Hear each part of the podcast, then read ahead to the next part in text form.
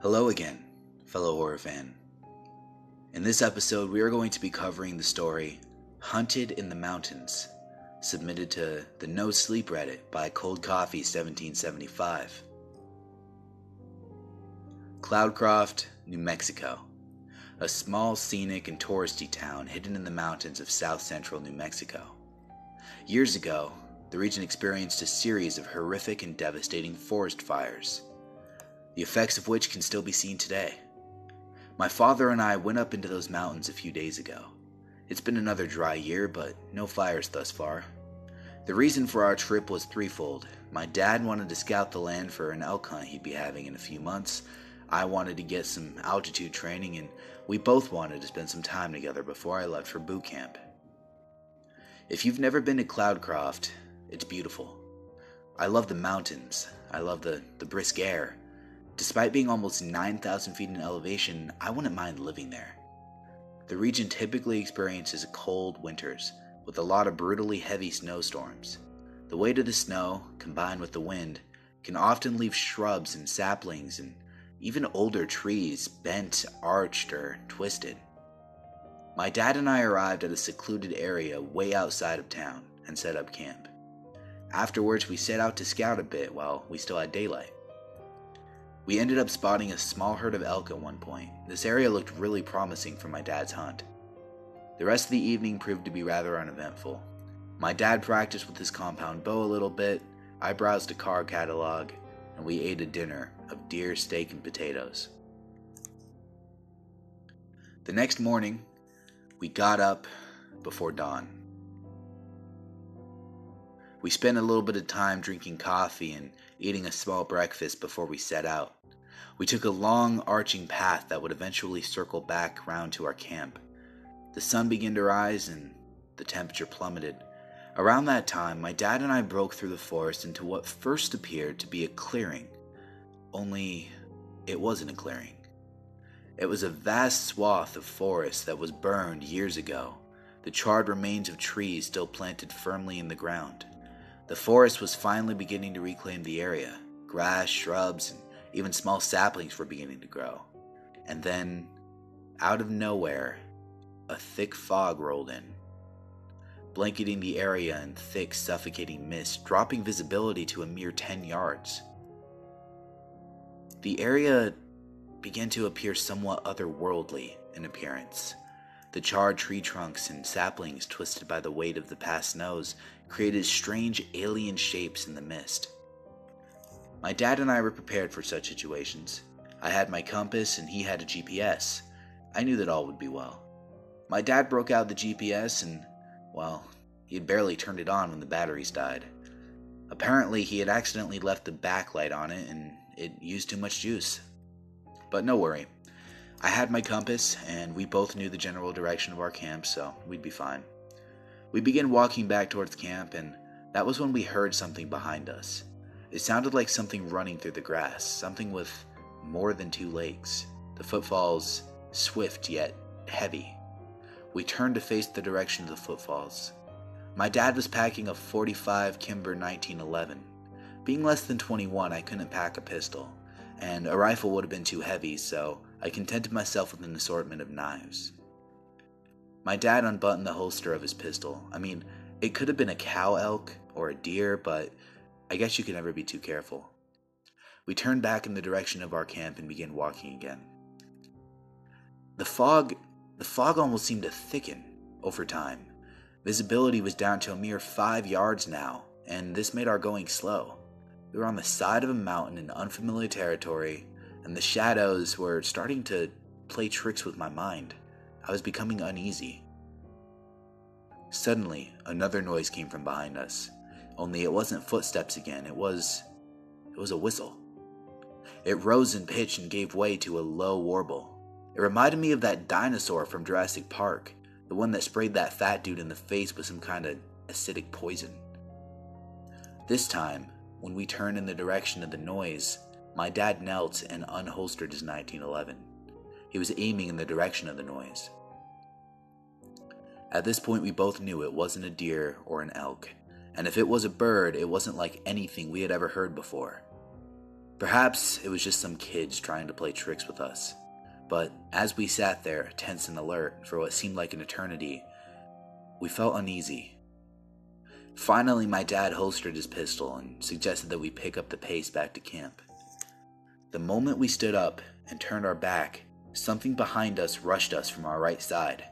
Coming from uphill, it was on us blindingly fast.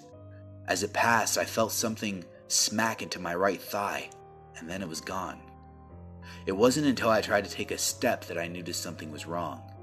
My right leg gave out from underneath me, and I fell face first into the ground. My dad rushed to my side and turned me over.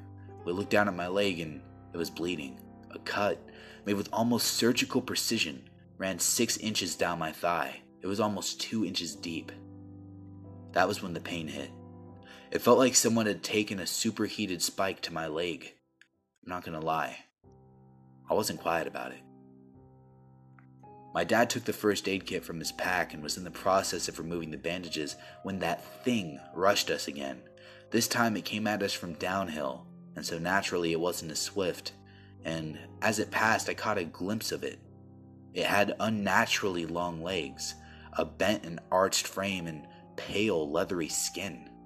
My dad removed his pistol and immediately squeezed off two shots as it ran past, but his shots were rushed and they went wild. He set his pistol down and immediately went back to putting pressure on my leg and wrapping it. Slapdash bandage job done. My dad wrapped an arm around my shoulders and helped me up. We began going as fast as we could back to camp, but I was injured. The fog was thick, and we were both very disoriented. The going was slow. Not a minute later, we heard the whistle again. From downhill, our left. My dad took out his pistol again and aimed it in its direction. But it came directly behind us. We didn't hear it running, and it was too late. I saw it sprint by in a blur, and my dad grunted and dropped to the ground. Without his support, I involuntarily followed suit. He was clutching his abdomen below his left rib cage. His shirt and jacket were torn, and blood flowed freely between his fingers. The whistle came again, this time from in front of us. I turned to see its shadow coming at us from the mist. I reached for my dad's gun, but it was like I was moving through molasses. Before I could grab the gun and aim, the creature had closed the distance. He grabbed my dad, and he was gone. I collapsed to the ground. I could still hear my dad's screams echoing in the mountains. My leg wound was bleeding, and I needed to get moving or I'd probably bleed out or worse. But first, I needed to get ready to defend myself. I grabbed a KA-BAR knife from my belt. It was a birthday present from my dad when I turned 18. Its blade was recently sharpened and oiled, its handle was sturdy and true.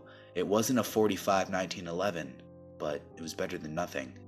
Unsteadily, I stood and I hobbled in the direction of camp. I was a sitting duck, alone, lost, disoriented, injured, armed with only a knife and then, you know, there was a severely limited visibility. I knew I was easy prey. If I got out of the fog, maybe, just maybe, I would have a better chance. If only slightly. I heard something coming at me from behind. There was no way that I could jump from one side or the other with my leg, so I just fell to my left. That's what saved me. As I fell, the thing flew right by where I was standing, so instead of being taken by whatever this thing was, I rolled uncontrollably downhill almost a hundred yards. I rolled over thorny shrubs, logs, and rocks. I rolled and bounced off of tree stumps. My pack was ripped off my shoulders somewhere down the way. My plummet was only stopped when I crashed into a black and charred tree trunk with a sickening crunch. I forced myself to sit up and assess the damage. I was cut up, beat up, and really bruised. My clothes were in shreds, cuts, and scrapes were showing through the holes and tears. Sitting up was excruciatingly painful. I could feel that multiple ribs had been fractured or maybe even broken. The cut the creature had made in my leg was bleeding profusely, and there was a cut above my right eye now, too, that was bleeding down my face. It was forcing me to keep that eye closed. I was toast. I sat there, propped up against the blackened tree trunk. I had lost my KA-BAR somewhere uphill, but I had more knives. I grabbed a buck hunting knife. The blade was five and a half inches long. It was thick and heavy. If I was going to be torn apart by this creature, this this thing, I might as well make this thing hurt too. The fog was still thick as ever, dense and suffocating. My nerves were obviously shot. Every noise made me jump out of my skin. A vulture somewhere above me, um, a coyote in the distance, even a mouse scurrying over dead leaves.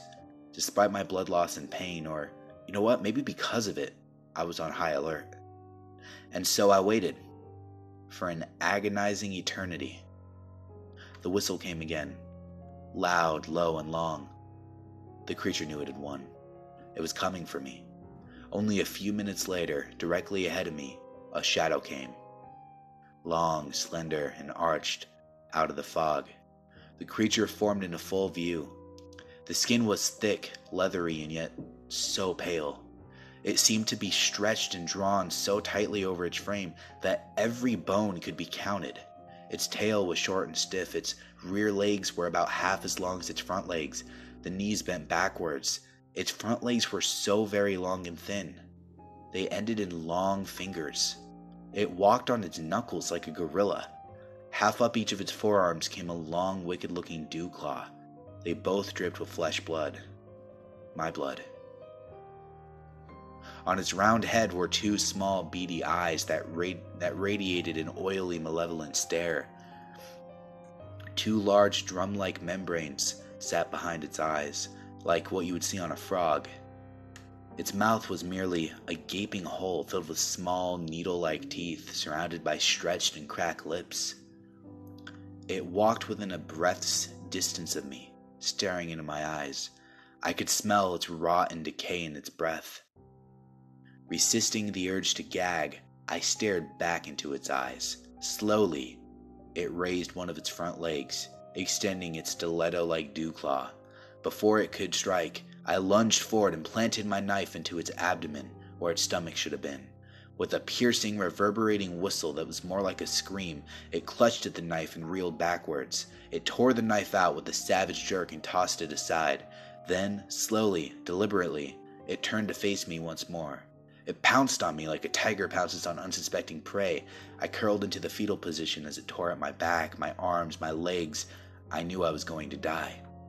Suddenly, a shot rang out, and another, and another. I felt the I felt the creature flinch after each shot. Two more shots, and I felt its warm blood spilling over me. With a shriek born of hatred and agony, it ran. I felt a hand on my shoulder. I looked up it was my dad. He was in bad shape, torn and bleeding from damn near everywhere, it seemed. The creature had grabbed him by his pack, and he was able to cut the straps off to get away. We sat there, propped against the same blackened trunk for some time. I became cold. So very cold. Blood loss, no doubt.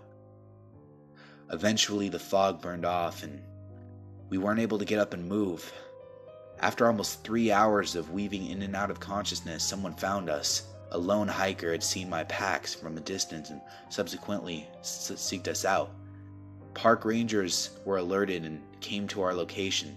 We were airlifted out and taken to a hospital in Albuquerque. That was only three days ago. The memories are still fresh and the nightmares are constant. Mountain ranges anywhere in the world are home to beautiful and awe inspiring views animals and miraculous creatures, but they also hold secrets, hiding places for creatures that would rather go undiscovered and undisturbed, creatures that sleep in darkness, accompanied only by the bones of past hunts. Wow. That was a really good one, guys. Holy crap. I really hope you guys enjoyed that. I know I did. Um, please leave a rating, leave a like, uh, whatever you do on podcasts, and uh, I'll see you guys in the next episode. Bye bye.